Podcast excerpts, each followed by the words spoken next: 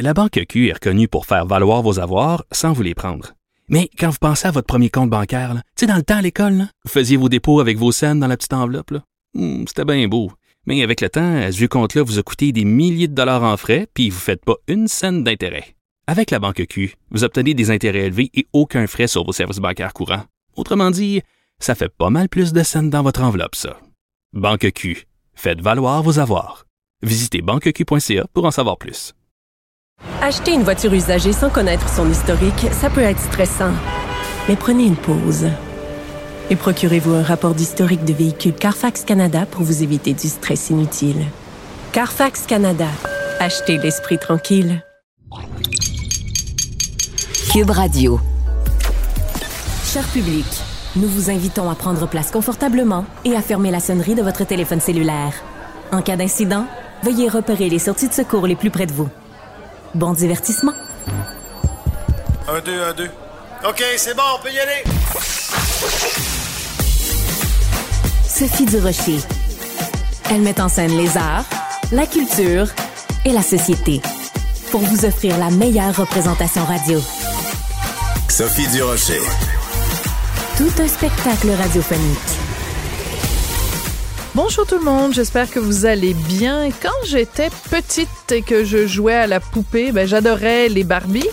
Et quand euh, ben, je jouais à la Barbie, pour moi, le mot inclusion et Barbie, ça signifiait la Barbie qui inclut la voiture rose, la piscine, les souliers avec des talons hauts, les jolies robes. Pour moi, les mots inclusion, c'est ça que ça voulait dire. La Barbie, elle inclut plein de bébelles. Mais en 2023, Barbie et inclusion, ça a un tout autre sens parce que le fabricant de jouets Mattel a annoncé hier un nouveau modèle de poupée Barbie qui a la trisomie 21.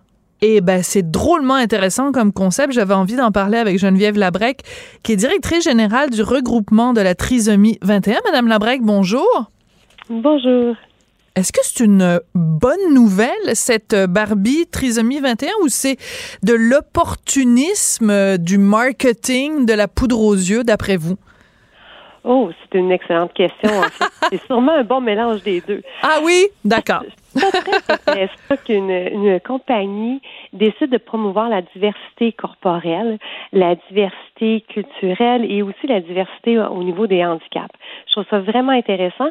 Et en plus, pour des jeunes enfants, donc de montrer au plus bas âge qu'on n'est pas tous faits pareil, qu'on a une différence, même si c'est Barbie qui promouvoit ça. D'accord. Alors donc promouvoir la diversité, c'est bien, bien sûr. Hein, tout le monde est, est, est, pour la bonté, tout le monde est pour la tarte aux pommes. Mais est-ce que vous pensez que ce genre de d'initiative-là, ça peut réellement avoir un impact? Par exemple, est-ce que le fait pour un, un, petit garçon ou une petite fille de jouer avec une Barbie qui a des traits physiques qu'on associe à la trisomie 21, ça peut réellement contribuer, par exemple, à euh, faire en sorte que les gens aient moins de préjugés ou euh, fasse moins de discrimination envers les gens qui ont la trisomie? Est-ce que ça, se traduit par un changement de comportement? Je pense pas qu'un seul jouet peut changer un comportement. Je pense que la discussion avec un jouet, un parent qui accompagne une éducatrice, les discussions qu'on ouvre vont faire des changements. Mais c'est sûr que si on présente toujours des jouets euh, toujours neurotypiques, euh, toujours pareils, ben, il n'y a pas beaucoup de possibilités d'avoir une discussion ouverte sur la différence. Donc, euh, de proposer ça et avec un accompagnement d'un parent qui, qui va acheter la, la poupée ou l'éducatrice à la garderie ou à l'école qui va montrer aux enfants ben, qu'il y a plein de modèles, là, on va pouvoir discuter puis parler de différence avec les enfants et mm. changer éventuellement la perception et favoriser l'inclusion un peu plus tard dans la société.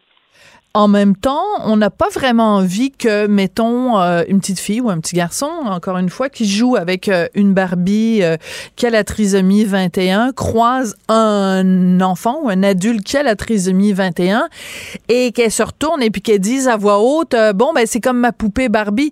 Vous comprenez ce que je veux dire? Il y a peut-être aussi un petit côté qui pourrait, ça pourrait donner lieu à des situations peut-être gênantes des fois, non? Je ne penserais pas parce que la poupée, elle a des traits, mais elle n'est pas. Euh, en fait, Barbie n'est pas une personne euh, qu'on peut croiser dans la rue non plus. Là. Ça reste le concept d'une poupée Barbie, c'est ouais. C'est pas. C'est un idéal. C'est pas très réaliste. Exactement. C'est une image corporelle qu'on croise très, très, très, très rarement. Et c'est la même chose avec la trisomie. Donc, la poupée qui a la trisomie, ils ont mis des traits qui, qui est de, de personnes qui ont la trisomie 21, mais j'ai jamais vu une, personne de ce type-là non plus. Là. Donc, il faut. Euh, je penserais pas qu'on va croiser des personnes qui vont pointer du doigt par rapport à ça. D'accord. Euh, L'autre question que je me posais, c'est que je me disais bon ben c'est une bonne idée en effet pour promouvoir la diversité, pour montrer aux enfants euh, d'accepter la différence. En même temps, euh, est-ce que c'est pas plus avec les adultes qu'on a un problème? C'est-à-dire que des enfants, vous mettez des enfants euh, euh, entre eux qui jouent euh, dans bon, ça dépend des âges évidemment, mais en général les enfants sont beaucoup plus ouverts à la différence que les adultes peuvent l'être ou qui peuvent le, le devenir alors, est-ce que c'est pas des poupées euh, Barbie euh, pour adultes qu'on devrait faire pour changer justement les mentalités? Vous comprenez ce que je veux dire? Je comprends très bien. Les enfants sont les adultes de demain, c'est clair. Donc, il euh, faut continuer à encourager, je pense, les enfants à s'ouvrir à la différence. Il y a du travail à faire aussi au niveau des adultes, c'est certain. Donc, là, le travail au niveau de la société, je pense que si on commence en petite enfance, ben on va avoir une société plus tard qui va être beaucoup plus ouverte. si on constate les les changements qu'on a eus au niveau de la société, c'est souvent avec l'éducation des petits qu'on réussit à faire des changements. Mais effectivement, les adultes, on a encore beaucoup de travail au niveau de la sensibilisation. L'inclusion euh, en garderie, à l'école, sur le marché du travail des personnes qui ont une trisomie 21, c'est pas gagné encore. Oui. travail à faire à ce niveau-là. Mais c'est ça, donc euh, en fait, euh, j'imagine que quand vous faites euh, à la, à la, au regroupement de la trisomie 21, quand vous faites une liste de priorités, de choses, de dossiers brûlants qui doivent être réglés en priorité, avoir une poupée Barbie, c'est peut-être pas dans, dans les priorités, mais ce serait quoi justement si on si on en parle aujourd'hui en 2023 au Québec? Quels sont les plus grands obstacles auxquels font face les gens qui ont la trisomie 21 en fait, l'inclusion dans le, les, les, écoles, c'est pas facile. On l'entend partout parler. Vous manque de ressources dans les écoles, ben ça affecte les personnes qui ont une trisomie 21 et leur famille. Euh, S'il manque d'orthophonistes, ça affecte aussi les personnes. Donc, tout le système scolaire en ce moment est quand même difficile. Euh, je vous dirais aussi l'inclusion au travail, ça leur prend un peu d'accompagnement pour rentrer sur le marché du travail pour être accompagné. Ça fonctionne bien, mais il y a des listes d'attente. Donc, ça, c'est un défi. Et je vous dirais, un qui nous tient particulièrement à cœur en ce moment au recommand pour la trisomie 21, c'est le vieillissement des personnes qui ont une trisomie 21. Il y a quelques années, leur espérance de vie était dans la quarantaine, mais maintenant, elle est autour de 65 ans. Mais la population ne conçoit peut-être pas, mais ce qui va arriver, c'est qu'ils vont survivre à leurs parents. Et là, il faut trouver des ressources, il faut les accompagner ah, en oui. Et le système médical ne connaît pas le vieillissement des personnes qui ont une trisomie 21. C'est vraiment un inconnu, là, c'est tout nouveau. Et on se rend compte du manque de ressources. Hmm. Et les parents aussi qui sont vieillissants, c'est un double vieillissement. Là. On a notre enfant qui devient une personne âgée et nous qui devient une personne âgée. Il y a un double vieillissement et ça demande toute une organisation et on se rend compte que ben il y a beaucoup de travail à faire à ce niveau-là. Oui, et euh, ben on avait été sensibilisé à ça quand même.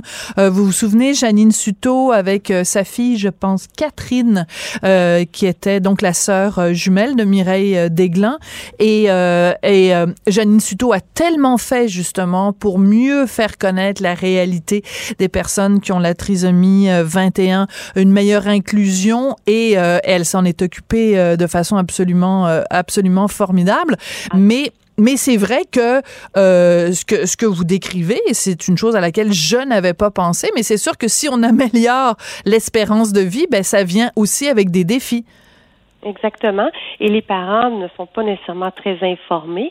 Il y a des défis qui arrivent aussi au niveau du vieillissement. vieillissant, ben, ils peuvent avoir, comme la population en général, de la démence ou de l'Alzheimer. Donc, il y a des choses comme ça qu'il faut apprendre. Et c'est pas, euh, il n'y a pas beaucoup d'informations. Donc, là, nous, on travaille beaucoup à informer les parents, informer les proches aidants, parce que souvent, ça va devenir les frères et les vont devenir proches aidants. Et là, eux, euh, ben, ils constatent le manque de ressources. Euh, par exemple, quand on met à la retraite une personne qui a une trisomie 21, donc quand on dit ben vous êtes plus apte à être sur le marché du travail, on vous met à la retraite, ben on les laisse à la maison. C'est pas une retraite comme vous et moi, là, ils vont pas voyager, mais là ils se retrouvent sans aucun service, plus de loisirs, plus rien. Hmm. C'est pas facile pour les proches aidants de voir notre notre proche aidé à côté de nous qui n'a plus rien à faire. Donc là, nous, on, part des activités pour les occuper en journée, mais on n'a pas de financement pour partir ça. Donc c'est tout un, joyeux défi qu'on a à faire face en ce moment. Parce que je pensais à ça. Hier, euh, j'ai reçu un monsieur qui a gagné, euh, Marcel Lucier, qui a gagné 70 millions à la loterie et qui a décidé de donner 7 millions à la Fondation Véro et Louis. on sait que la Fondation Véro et Louis, c'est pour des maisons comme celle de Varennes pour les euh, personnes autistes de plus de 21 ans. Et je me demande si on devrait pas rappeler Monsieur Lucier et lui proposer de donner des sous pour qu'on crée des maisons justement pour les personnes qui ont la trisomie 21 et qui sont des adultes dont les parents ou les proches aidants sont, sont soit décédés, soit plus aptes à s'occuper d'eux. Moi, je suis ouverte à toutes les suggestions. On va vous donner le numéro de Monsieur Lucien. Non, non, je vous taquine, mais je comprends ce que ce qu'on veut dire, c'est que ce serait bien qu'il y ait une mobilisation, ou en tout cas, ou même encore mieux, un financement qui viendrait de l'État pour aider. Oui, puis je parle de la trisomie 21, mais c'est toute la déficience intellectuelle. Je sais. Ça a été très longtemps caché au Québec. Les personnes, on les voyait moins. Et souvent, les personnes qui ont une déficience intellectuelle, ben, ils vont pas prendre parole. C'est leurs parents qui vont prendre parole pour eux. Donc, on les oublie souvent, mais ils sont là, puis ils font partie de la société et ils contribuent. On en a plusieurs, nous, qui travaillent, qui, qui sont en stage, qui font plein d'activités, qui sont capables de contribuer si on leur laisse une place. Et cette place-là, elle est importante à prendre. Et c'est les parents souvent qui doivent le prendre à leur place. D'ailleurs, je tiens à le souligner, hein, à la télévision québécoise, au cours des dernières années, on a vu euh, de plus en plus de comédiens qui ont la trisomie 21 et qui sont euh, euh, absolument fabuleux à l'écran et qui contribuent eux aussi à leur manière à, briser les stéréotypes. Hein. Ça fait une sacrée différence. Oui, on voit de plus en plus euh, des, comédiens. Euh, en ce moment, Walt Disney va sortir un film de Peter Pan et le rôle de, du chef des enfants perdus est tenu par un, comédien qui est la trisomie 21. Je savais pas. Ah, oui, oui, oui, c'est ah! Les grosses compagnies décident de faire une place aux personnes différentes. Moi, je suis, je lève mon chapeau, j'ai assez hâte d'aller voir le film au cinéma. Oui je vais être une des premières à aller le voir parce que on va les montrer, on va arrêter de les cacher. Ils sont présents dans notre société, il faut les voir. Alors donc euh, que ce soit Peter Pan, donc le chef des enfants perdus, que ce soit à la télévision québécoise, que ce soit par le biais donc de cette euh, Barbie euh, avec le modèle de poupée porteuse de trisomie 21, tout ça contribue à une meilleure visibilité. C'est tellement important. Et vous mentionniez tout à l'heure euh, les gens qui sont euh, proches aidants de personnes qui ont des déficiences intellectuelles. Je pense à ma collègue euh, José Legault qui écrit régulièrement là-dessus puisqu'elle s'occupe, elle, de sa sœur qui a une déficience intellectuelle et qui nous parle régulièrement des problèmes rencontrés avec, la bureaucratie, à quel point c'est difficile et en même temps plein de moments de bonheur aussi. C'est important de le mentionner. Merci beaucoup, Madame Labrec. Ça a été un plaisir de vous parler. Puis donc, vous allez l'acheter, vous, la, poupée, quand elle va sortir cet été? C'est certain que je vais l'acheter. Je vais voir de quoi ça a de l'air. Alors, une poupée euh, Barbie pour aller au cinéma voir le film de Disney. Tiens, ça ferait un, deux pour un. Merci beaucoup, Geneviève Labrec. De rien, bonne fin de journée. Madame Labrec est directrice. Culture, tendance et société. Patrick Delisle-Crevier. Elle s'est trouvée une vraie job comme serveuse au pub royal. Elle s'est acheté une belle robe, se trouver cute, ça fait pas de mal. À tous les matins quand le soleil se sortait la tête du lac. Alors, ce qu'on vient d'entendre, c'est Pub Royal, et comme par hasard, c'est le nom de cette de ce spectacle musical qui va être fait avec euh, les sept doigts de la main et euh, ben, les cowboys fringants. Quelle bonne idée, hein, Patrick Delisle-Crevier, journaliste culturel au 7 jours? Super bonne idée, Sophie. C'est drôle parce qu'on se demandait, euh, avec la fin de décembre à la place à la salle Maisonneuve de la Place des Arts, qu'est-ce qui allait remplacer justement ce, ce mythique spectacle? Et voilà, on le sait maintenant, c'est le spectacle des Cowboys fringants, la comédie musicale. Alors, ça va être de la danse, du chant. Et il faut préciser que c'est pas les, les, membres des Cowboys qui vont chanter, mais bien d'autres artistes. Donc, de la danse, du chant et l'art du cirque. Donc, ça promet dès le mois de novembre à Québec et dès le mois de décembre à Montréal. Et c'est très intéressant parce que tu l'as mentionné, donc il y a eu beaucoup, beaucoup d'articles, beaucoup de discussions autour de du fait que le spectacle décembre qui a roulé pendant tant d'années euh, disparaissait. Euh, le producteur euh, du spectacle était très fâché parce qu'il avait investi 500 000 dollars, disait-il. Euh, moi, je l'avais reçu en entrevue, puis je lui avais demandé, bon ben, 500 000 dollars, aviez-vous une, une, lettre signée avec la Place des Arts comme quoi ça continuait? Il m'a dit non. Donc, ben, c'est sûr que bon, notre cœur est brisé quand même de la disparition de décembre, puis tout le monde disait, ben, s'il faudrait que ce soit remplacé par quelque chose qui fait partie du patrimoine québécois, ben, les cowboys, c'est tellement dans notre ADN. C'est, c'est parfait, parfait, parfait, là, dans le temps des fêtes en plus. Oui, et la grande question, c'est à quoi s'attendre et comment est né ce spectacle-là? J'ai posé la question à Jean-François Posé, qui était un des deux membres présents ce matin, et voilà ce qu'il avait à nous dire, Sophie. Qu'il est là? Ah, ah ben, Sophie? Oui, allô? On me dit qu'on n'a pas. rien à nous dire. Ouais. Euh, non, c'est pas ça. C'est que je pense qu'il y a eu un petit souci euh, technique. On n'a pas, on n'a pas ton extrait, mais bon, euh, tu peux nous résumer ce qu'il avait à dire. Donc, en gros, ce spectacle-là est né pendant la pandémie. Les membres des Cowboys fringants se sont dit qu'est-ce qu'on pourrait faire pour un peu perpétuer l'œuvre, continuer d'être des artistes pendant pendant cette pandémie-là. Et c'est le gérant des, des Cowboys qui a rencontré la direction et les créateurs des sept doigts de la main, et peu à peu, ils ont commencé à cogiter sur comment est-ce qu'on peut amener euh, l'œuvre des, des, des cowboys fringants sur scène, dans un spectacle et dans une comédie musicale. Donc, ce qu'on a décidé de faire, c'est qu'on a pris une quinzaine de chansons euh, des cowboys déjà établies, qu'on connaît déjà, et on a tenté un peu de, de un peu d'analyser les textes et d'en faire une histoire au final. Et les Cowboys, par-dessus ça, ont créé six nouvelles chansons qui viennent un peu permettre de ficeler un peu l'histoire. Donc, ce qu'on sait jusqu'à maintenant de l'histoire, Sophie, c'est pas grand-chose. Parce que, disons, ce matin, les informations étaient au compte-gouttes. On n'avait même pas le droit de parler aux artistes présents hein? euh, qui font partie du spectacle parce qu'on ne voulait pas euh, divulguer quoi que ce soit. Ce qu'on sait, c'est l'histoire d'un gars qui rentre dans un bar suite à un problème avec sa voiture et sa vie va être changée. Ce bar-là est le pub royal et sa vie va être changé de façon monumentale par cette soirée dans ce bar-là. C'est tout ce qu'on sait jusqu'à maintenant de ce spectacle-là. Mais ça promet, euh, on que c'est Geneviève Dorion-Coupal qui est à la mise en scène. Des artistes comme Martin Giroux, Kevin Hull euh, font partie de ça.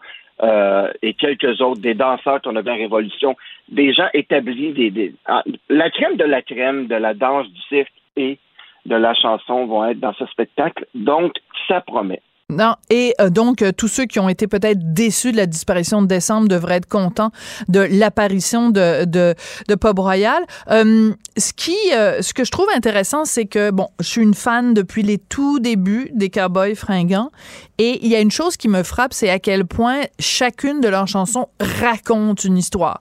c'est vraiment, tu sais, que ce soit le gars, sa sœur est partie dans l'Ouest, puis que ce soit euh, des, des, des, peu, importe, mets ta tête sur mon épaule pour que mon bonheur te frôle. À chaque fois, ça raconte une histoire avec un début, un milieu, une fin. Donc, on, on imagine très bien un metteur en scène s'asseoir puis dire bon ben, je vais raconter une histoire à partir de leurs histoires parce que c'est organique. Alors qu'il y a d'autres affaires, des fois, tu te dis des comédies musicales à partir de chansons, c'est pas évident. Donc, il y a comme un lien organique quand même qui se fait là. Et on m'a dit ce matin qu'il n'y aurait pas, même si ça remplace décembre, il n'y aura pas de lumière de Noël, de sapin de Noël, de chansons de Noël. Mais tant mieux! On est vraiment ailleurs dans l'univers des cowboys. Donc, ça promet. Puis j'ai pris aussi en même temps des nouvelles de notre cowboy qui est, qui est malade et il va de mieux en mieux. Euh, donc, Carl Tremblay, euh, il est en chimiothérapie, mais il va bien. Il est sur scène tous les week-ends avec le groupe. Donc, ça se passe bien pour lui. Donc, on se croise les doigts pour que ça continue de bien aller. Euh, pour les cowboys. Mais euh, juste un point de vue euh, de, de, journaliste, mon beau Patrick, c'est un peu frustrant. Tu étais convoqué à une conférence de presse, puis on le savait là depuis plusieurs jours qu'il y avait une conférence de presse des cowboys, qu'ils avaient un gros projet à annoncer et que finalement, au, au final, on a assez peu de choses à se mettre sous la dent. Comme journaliste, un tout petit peu frustrant, non? Ouais, mais c'est un moindre mal. On est un peu habitué à ce genre de truc-là. On est dans la période de l'année où on, fait des entrevues avec des artistes. Ah, je peux pas te le dire, ça va être annoncé la semaine prochaine, mais j'ai tellement le goût, je vais être dans telle, telle émission. Ça fait partie du propre du journalisme. Au printemps, c'est souvent le cas. Et donc, on sait quand même que c'est une comédie musicale. Euh, on sait que c'est dans l'univers des cowboys. On sait que ça remplace décembre. On sait très peu de choses du spectacle, mais bon, gardons-nous la surprise, comme on dit. Absolument. Ben, merci beaucoup, euh, Patrick euh, Delisle-Crevier. Ça a été un plaisir de te parler. Je rappelle que tu es journaliste culturel au 7 jours. Bonne journée, Sophie. Sophie Durocher. Passionnée, cultivée, rigoureuse. Elle n'est jamais à court d'arguments. Pour savoir et comprendre, Sophie Durocher. La rencontre Nantel du Rocher. Non, non, non, c'est pas une joke. Sophie du Rocher. Duduche, elle va se défendre. Guy Nantel. Ben, c'est exactement ça qu'il faut faire. Un duo déstabilisant qui confronte les idées. C'est à s'arracher les cheveux sur la tête. La rencontre Nantel du Rocher. Ça va être quelque chose. Guy Nantel. Coudon. Quelle, euh, quelle mouche a piqué le premier ministre François Legault pour qu'il s'en prenne comme ça à Paul Saint-Pierre Plamondon? Il se sent donc bien menacé par le PQ. Ben, il voit peut-être que le vent tourne tranquillement parce que euh, il commence à y avoir un peu d'usure, puis euh, il commence à avoir des gens un peu mécontents. Évidemment, c'est pas nouveau parce qu'il y en avait dans le temps de la COVID, mais là, on voit de plus en plus de petits sujets qui s'accumulent. Euh, donc, hier, PSPP obtient une de ces rares questions qu'il peut poser en chambre parce qu'ils n'ont pas beaucoup de temps. Et puis, finalement, ben, il en profite pour demander au premier ministre la question en référence à la fameuse saga du troisième lien. Donc, donc je répète sa question. Il dit, Monsieur le Premier ministre, Pouvez-vous reconnaître que vous avez fait campagne dans Québec et Chaudière-Appalaches sous la base de fausses représentations? S'il y a une question légitime, Sophie, à ben poser en chambre en ce moment, il me semble que c'est celle-là. Il n'y a aucune mesquinerie là-dedans. Là. C'est pas, pas un coup de C'est la question qui occupe tous les Québécois depuis une semaine. Et là, Legault, qui répond, je sais qu'il y en a beaucoup qui l'ont lu, mais je vais la répéter tellement je trouve ça d'une arrogance.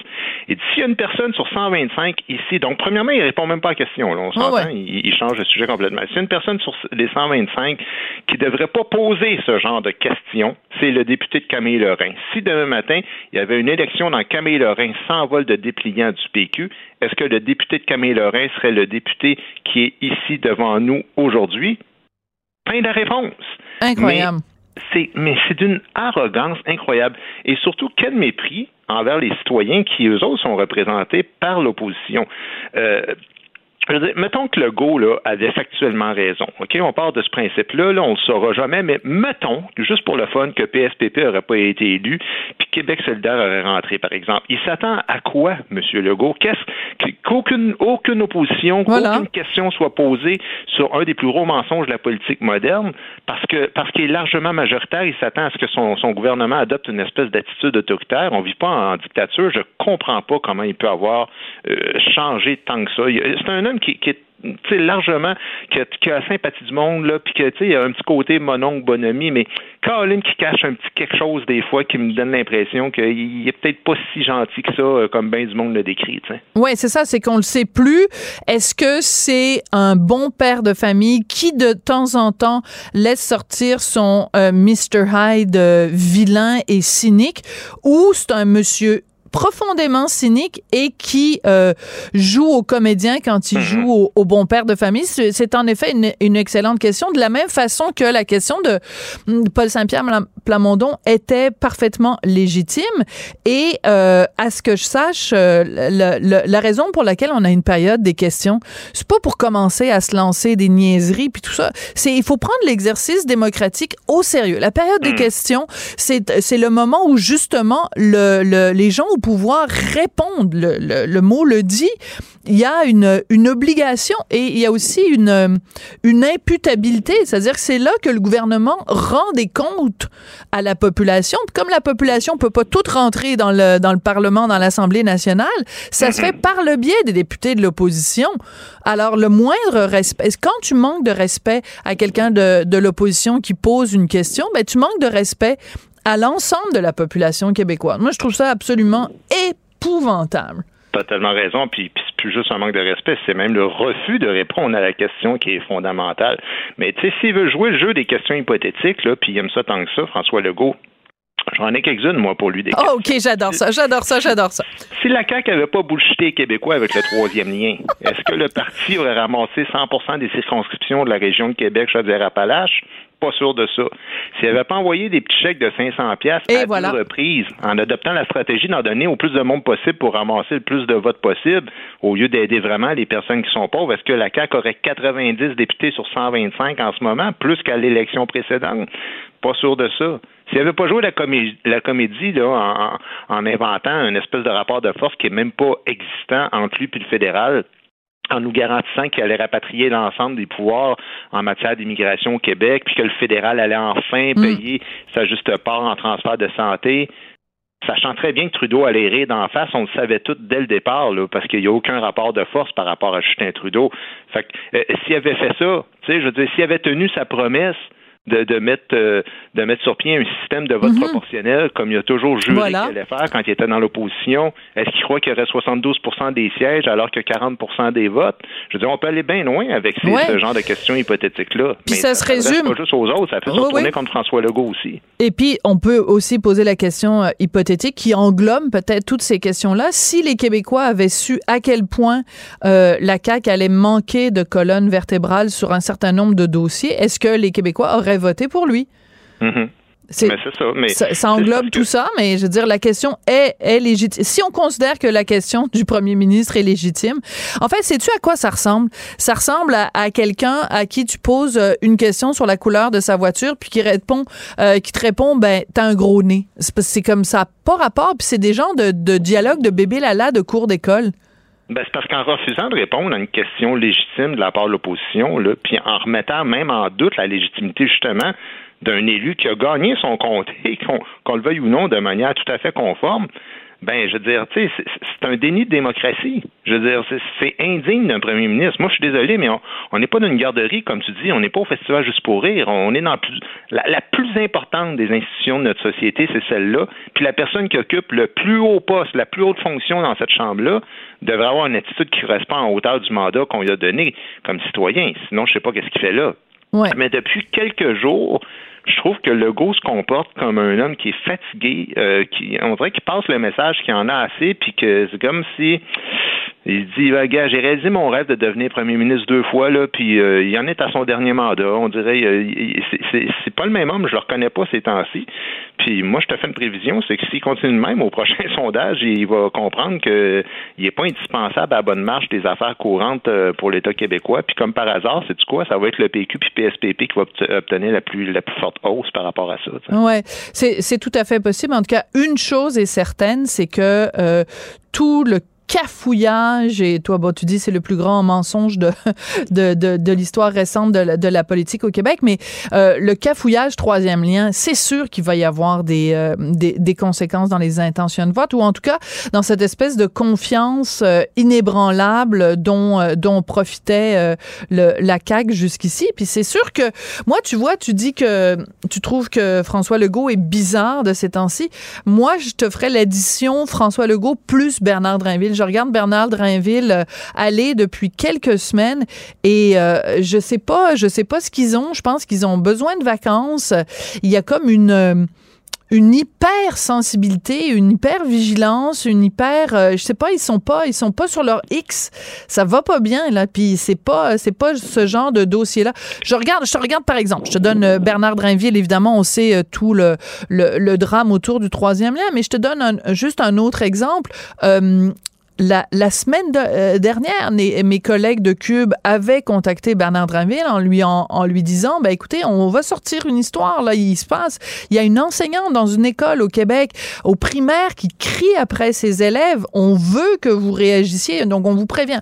Zéro réponse. Euh, on envoie un extrait. Zéro réponse. Euh, le, le, mon collègue André Sylvain Latour sort ça lundi. On, dit à Bernard Drainville, vous êtes ministre de l'Éducation, on veut que vous réagissiez. Ça y a pris deux jours après qu'on est sorti, qu'André Sylvain ait sorti euh, l'enregistrement fatal, avant qu'il réagisse. Mais t'es ministre de l'Éducation. C'est drôle parce qu'il y a comme un momentum en politique, un peu comme dans le sport, où à un moment donné, on dirait que quand il se met à avoir du, cafouillage, ça, ça, tombe comme un jeu de domino. Puis là, on dirait que tout le monde se met à faire des gaffes, à être nerveux. Plus t'es nerveux, plus t'en fais. Parce que l'exemple que tu viens de donner, là, c'est une méga gaffe en politique parce que vous les avertissez. C'est un des plus gros médias, sinon le plus gros média au Québec, qui dit en passant, nous autres, on va sortir une nouvelle. Ben, si tu sais, si t'es moindrement à ton affaire, tu fais comme écoute, on n'a pas le choix. Il faut, faut, être proactif dans, dans ça. faut pas qu'on se fasse pogner culotte à terre puis qu'on ait l'air de, de, d'après ça de, de, ramasser les pots cassés puis de ben oui, c'est bien facile après ça, le deux jours plus tard, de dire Ah, c'est catastrophique ou je me souviens plus de l'expression. Bon, il a dit c'est épouvantable, puis comme père, il a dit comme comme comme, oh, comme ministre de l'Éducation, ben comme père, évidemment. comme mon oncle, puis comme grand-père, mais c'est parce que la réalité, c'est est-ce qu'on a des solutions par rapport à ça? Tu avais deux jours pour y réfléchir. Là. Est-ce que on, en, on en parlera demain de, de ce sujet-là, justement, si ça tente des, des enseignants. Mais ah tout ce que je veux dire, c'est que moi, là, je, comprends qu'en politique, on n'est pas on n'est pas parfait, puis on peut faire des erreurs, mais ce qui s'est passé avec l'histoire de, de, François Legault puis de Paul Saint-Pierre Plamondon, là, je pense que ça n'a absolument pas sa place. Là, ça, ça arrive le lendemain qui dit aussi de façon arrogante, je ne m'excuserai pas pour le troisième lien, alors qu'on est nombreux à croire que depuis le début depuis 2017, là, 2018, là, l'espèce de campagne électorale avant sa première élection, il savait que c'était une façon opportuniste de gagner des votes dans cette région-là. Puis je pense qu'il a même été surpris de voir à quel point ça avait comme une espèce d'ascendant sur, sur sa capacité d'avoir une, une, majorité forte, et puis qu'il l'a utilisé deux fois. Mais là, si à un moment donné, on, se rend compte qu'on se fait embarquer euh, avec ça, puis a des chèques à 500 pièces, après ça, mm. il s'excusera pas, après ça, il méprise euh, avec arrogance euh, l'opposition. Évidemment, comme tu dis, des, citoyens qui sont représentés par ces oppositions-là. Je pense que la CAQ va peut-être trouver le temps long dans, son dernier mandat. Mm, ouais. Euh, je sais que c'est pas relié, puis on s'est pas parlé avant, donc euh, j'ai pas validé ce sujet-là avec toi. Mais vu qu'on parle de François Legault, donc du gouvernement québécois, et qu'on parle du PQ, et qu'on parle un petit peu de QS, est-ce que tu as suivi un peu cette histoire-là de Télé-Québec qui va organiser donc euh, une conférence dans les écoles euh, à laquelle va participer Gabriel Nadeau-Dubois parce que ben, les jeunes... si ça te dérange pas, j'en parlerai peut-être demain ou, vendredi. OK, il n'y a pas de problème. Parce que c'est un sujet trop important. D'accord. Euh, justement, je voyais ça aller aujourd'hui là, parce qu'il a réagi, là, Gabriel Nadeau-Dubois. On, va se garder ce sujet-là si ça ne te dérange pas parce que je trouve que c'est quelque chose d'assez, en tout cas, qui peut paraître banal en surface, mais je trouve ça important. Mais, mais qu'il n'est pas, pas du tout. OK, parfait. Donc, revenons quand même, euh, pour conclure, sur euh, ce sujet-là de l'affrontement PSPP euh, et, en fait, François Legault qui affronte PSPP de façon inélégante. Je pense que ce genre d'attitude-là, ça contribue au cynisme envers les politiciens. C'est un sujet qui revient régulièrement et tout ça. C'est sûr que on ne demande pas aux politiciens non plus d'être euh, des êtres parfaits, de jamais faillir à la tâche. Mais tu vois, la même semaine, il y a ça euh, et il y a aussi euh, le, mais dans un autre ordre d'idée, mais c'est quand même lié euh, le libéral, là, Monsieur Morin, André Morin, je pense, qui dit, euh, qui dit à Simon Jolin Barrette, euh, il faudrait enlever le mot femme d'un projet de loi qui porte mm-hmm. sur les mères porteuses. des fois, tu regardes aller les politiciens, et tu te dis, coudon, ils sont allés les chercher où? Dans une boîte de Cracker Jack, ces gens-là? Ben, moi, je trouve que ce qui rajoute aussi au cynisme, on n'a pas parlé beaucoup, mais je trouve que c'est la présidente de, de, de, de la Chambre, là, qui, de l'Assemblée, qui, qui l'oblige pas à répondre à la question. Moi, je suis désolé, mais quand ça s'est arrivé, l'histoire de PSPP, là, ben tout de suite, elle a donné la parole à Pascal Bérubé qui a dit ben écoutez, le, euh, Paul a été élu de façon euh, légitime, puis on demande mais moi, en tant que président, je me serais retourné de bord, j'aurais dit je suis désolé, monsieur le premier ministre, mais là, vous avez détourné, vous allez répondre à la question. Parce que ça, c'était hmm. pas une réponse à la question. Et je pense que c'est le privilège. Puis, puis, à un moment donné, c'est ça, c'est le privilège du président. Ouais. Puis on sait que c'est quand c'est un député du même parti, là, mais à un moment donné, il faut que, faut que ce qui prime, ce soit ton rôle de président de l'Assemblée nationale, de dire je suis désolé, vous venez juste de perdre le temps des citoyens, ben vous allez recommencer, puis vous allez répondre à cette question-là qui était légitime. Ouais. Euh, quand tu parles de, quand on parle de comportement et euh, de bon de la, la, présidente de la chambre, euh, je veux juste quand même souligner, mais c'était pas elle qui était là parce que c'était en fin de journée, donc elle avait été remplacée. Mais quand Bernard Drinville est sorti, as-tu vu ça? Bernard Drinville qui est sorti du salon bleu, il était en train d'être questionné par Marois Risky et il l'a interpellé, interpellé, interpellé alors qu'il était même plus devant son micro et il a carrément quitté au lieu de répondre aux questions de Marois Risky, qui était, encore une fois, comme d'habitude, euh, parfaitement légitime. Donc, à un moment il, donné... Il a quitté pendant la séance? Oui! OK, je, je t'enverrai les images. Tu vas capoter ta vie, mon beau Guinantel. Écoute, merci beaucoup. Puis euh, c'est bien parce que comme ça, on a dé découvert deux, trois sujets dont on sait qu'on va se parler les prochains jours. Merci oui, beaucoup. Oui, ben, il se passe beaucoup de choses cette semaine. fait que je peux, on peut pas toutes les mettre en même temps. ben non, quand même. À un moment donné, il faut faire des choix. Merci ça. beaucoup, Guy. Merci à toi. Bye. Qu'elle soit en avant ou en arrière-scène, Sophie Durocher reste toujours Sophie Durocher. Vous avez aimé Katz, vous avez aimé Notre-Dame de Paris, ben bientôt vous allez pouvoir voir Pub Royal, donc une comédie musicale avec et à partir de l'œuvre des Cowboys fringants. On va en parler avec Jean-François Posé, guitariste et surtout cofondateur des Cowboys fringants. Jean-François, bonjour. Bonjour Sophie. Euh, je me serais attendu à plein de choses de la part des cowboys, euh, des t-shirts, des tasses, des, des, des aimants pour mettre sur le frigo. J'avoue que la comédie musicale, je l'avais pas vu venir. Est-ce que ça fait longtemps que vous pensez à ça? Euh, en fait, c'est pas nous qui avons pensé à ça. Moi non plus, je, j'avoue que je l'avais pas vu venir. Euh, et je dirais que j'étais un peu éberlué en sortant des premiers meetings. Euh, je me demandais un peu dans quoi on s'embarquait. Sérieux? Et surtout, je me, me, disais que ça allait peut-être même mourir dans l'œuf, mais finalement, le projet était tellement euh, convaincant, palpitant qu'on a, on a décidé de, d'emboîter, d'emboîter le pas et puis de, de de participer activement avec euh, ces créateurs merveilleux que sont les, les, gens des sept doigts de la main. Alors c'est ça, les, on les connaît évidemment les gens des sept doigts de la main, donc euh, du cirque mais pas que, hein, c'est vraiment euh, c'est de la danse du cirque, c'est vraiment hyper multidisciplinaire. Je me demande dans quelle mesure vous, c'est-à-dire toi et les autres membres des Cowboys, vous avez participé aux, aux sélections des chansons. Je sais que vous en avez écrites spécifiquement pour le spectacle, mais ce que je veux dire, c'est qu'à un moment donné, il faut construire une histoire.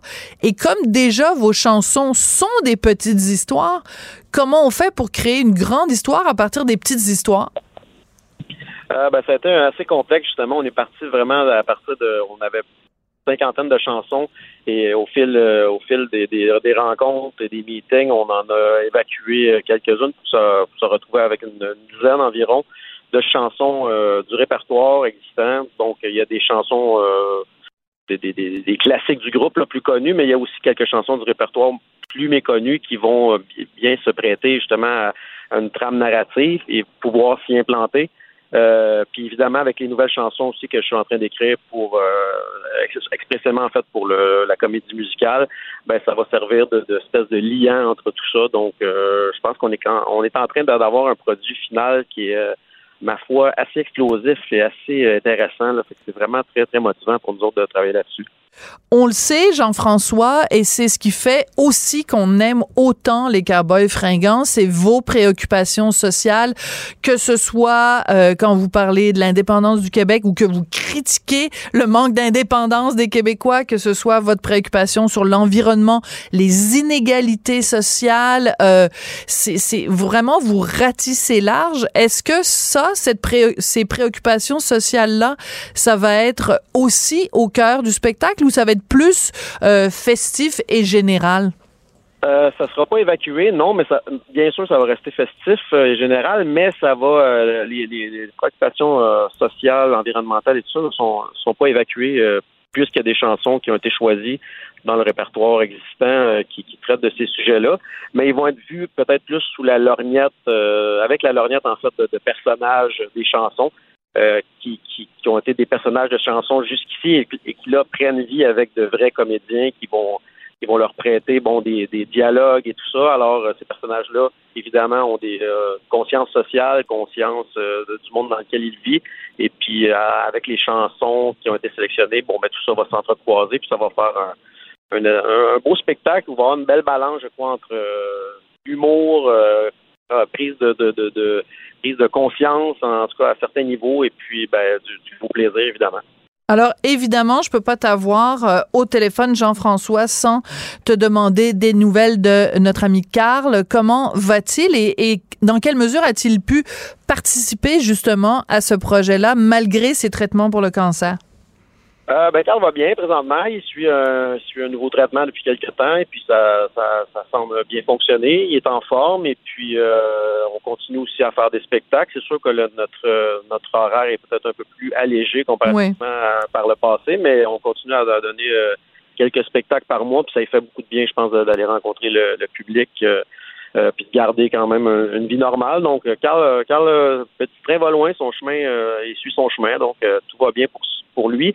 Et, et pour euh, le deuxième volet de ta question, mais Carl, pour l'instant, n'a pas énormément participé au projet, euh, étant donné que là, on est plus dans la phase de- d'écriture, donc c'est plus moi qui, euh, qui travaille là-dessus, mais les Cowboys vont, on rentre en studio justement pour euh, réenregistrer des, des chansons existantes et puis euh, les nouvelles chansons là, en vue de cette, euh, cette, euh, ce, ce- ce- ce spectacle pop royal. Donc, on fait ça dans les dans les prochaines semaines. Donc, à partir de ce moment-là, le reste du groupe va être plus euh, plus impliqué, disons, dans le dans le processus. Mais pour l'instant, c'est plus moi qui euh, Qui écrit. qui, qui, qui est impliqué. Voilà. D'accord. Donc, vous allez les réenregistrer, les chansons. Euh, pourquoi? Pour les faire plus courtes, plus longues, changer les arrangements, euh, se Ben, prêter... Effectivement. Ouais. Ouais, c'est- pour ça. C'est pour ça. C'est parce que bon, euh, pour euh, chaque scène, chaque chaque chanson en fait va être une va être un numéro, va être une scène. euh, donc il faut euh, pour les bienfaits du, des acrobaties, des danses et tout ça, il va y avoir des, des chansons qui vont peut-être être tronquées ou qui vont être euh, allongées ou avoir des des, des, des, solos instrumentaux de plus ou etc. Et aussi le- il ça va être interprété par d'autres personnes que Carl, donc il va falloir peut-être changer certaines tonalités des chansons pour Bon, étant donné qu'il y a des voix féminines aussi qui vont qui vont chanter, il y a des personnages féminins, alors c'est pas les mêmes les mêmes tonalités. Alors on va, on va changer les, les chansons de tonalité, puis on va on va on va retravailler tout ça pour euh, pour les bienfaits de la cause. Ouais.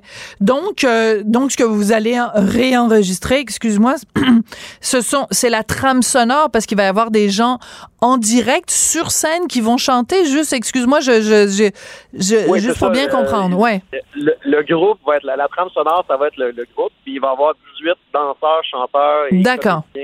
et acrobates tous chantent. Donc les, les comédiens chantent les chansons, vont chanter les chansons sur scène live, mais ce ne sera pas le groupe qui va être sur scène, ça va être évidemment une trame sonore, mais jouée par nous. Quand tu regardes ça, sans être présent. Ouais.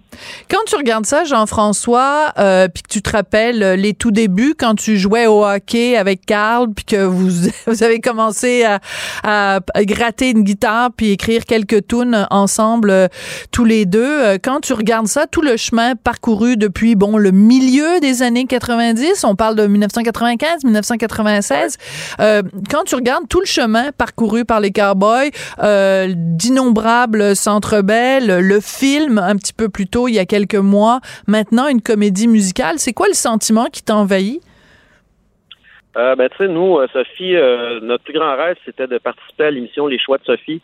Donc, après ça, tout a été du bonus. euh, voilà. C'est gentil. C'est une belle fleur que tu me fais, puis tu, tu me Ouais, rappelles évidemment. On, rappelle, on a quand même Mais allé oui. euh, deux, deux ou trois fois à l'époque euh, dans ton émission euh, Télé-Québec. Donc, c'était nos, nos premiers balbutiements dans le monde de la télé. Mais oui, euh, pour, pour, pour, pour blague à part, là, ça a été. euh, c'est sûr que si on, si on nous avait dit ça il y a 25 ans, tout ce qu'on allait euh, vivre et accomplir, euh, disons qu'on n'y aurait peut-être pas cru. Mais aujourd'hui, on prend ça avec un, avec grand, grand délice, grand plaisir. C'est comme des beaux cadeaux de la vie. Puis, euh, ben, on en profite au maximum. Puis c'est le fun, c'est des nouveaux défis aussi. C'est des, Oui. on- le pop royal, c'est un peu, ça, ça nous sort beaucoup de notre zone de confort. C'est, des nouveaux mécanismes de production, tout ça. Alors c'est vraiment intéressant de, de voir tout ça. Ouais. Et euh, le, public cible, dans ta tête, c'est quoi? C'est des gens qui connaissent déjà les tunes des cowboys et qui s'en vont là pour euh, triper collectivement avec d'autres tripeux des cowboys? Ou c'est justement l'objectif euh, ou le défi d'aller chercher des gens qui soit ne vous connaissent pas, parce qu'il il faudrait vraiment avoir vécu sous une roche pendant une couple d'années, mais peut-être qui sont pas votre public naturel? Ben, c'est un peu tout ça. tu sais, euh, c'est certain qu'il va y avoir euh, le, le public euh, les, les fans euh, les fans des Cowboys, c'est certain que, je, à mon avis, vont, vont, vont, se garrocher sur les billets. Mais euh, tu sais, quand tu vas voir une comédie musicale, généralement, c'est rare que tu connais euh, les chansons avant, avant d'y arriver. Donc, je pense que n'importe quel public va pouvoir aller voir ça parce que c'est avant tout une histoire qu'on raconte. C'est avant tout, c'est pas seulement les chansons des Cowboys. Donc, je pense que tu sais, le, le, public des Cowboys ratisse quand même très large. Là. Il y a, des enfants, nos shows, il y a des, il y a des des, têtes grisonnantes, même des têtes blanches. Euh, donc, euh, je pense que ça peut, ça, peut être un spectacle qui, va plaire à, tout le monde. C'est ce qu'on essaie de, faire. Euh, bon, c'est sûr avec la petite touche un peu caustique des cowboys, mais est-ce qu'on veut garder ça On veut garder ça quand même, familial puis ouvert à, ouvert à tous. Donc, je pense que ça, va plaire à tout le monde. Et puis, j'ai, on a hâte de, voir la suite, évidemment. C'est, vraiment super cool de voir les, répétitions et tout ça. Ah. Alors, ben, j'ai hâte. J'ai déjà hâte. Ben merci beaucoup euh, Jean-François et puis euh, ben donne un, gros bisou virtuel de notre part à, à Carl et à tout le reste de l'équipe puis on va se quitter justement avec quelques petites notes de voilà, à chaque fois que je pense à Carl, je pense à cette chanson là. Merci beaucoup Jean-François Posé, guitariste cofondateur des Cowboys Fringants. Merci. Et sur cette musique aussi euh, si belle des Cowboys Fringants, que je remercie Tristan Brunet-Dupont à la réalisation, la mise en onde, Marianne Bessette et Alicia Mille-Jours à la recherche. Prenez soin de vous, les amis. T'es pas seul au monde.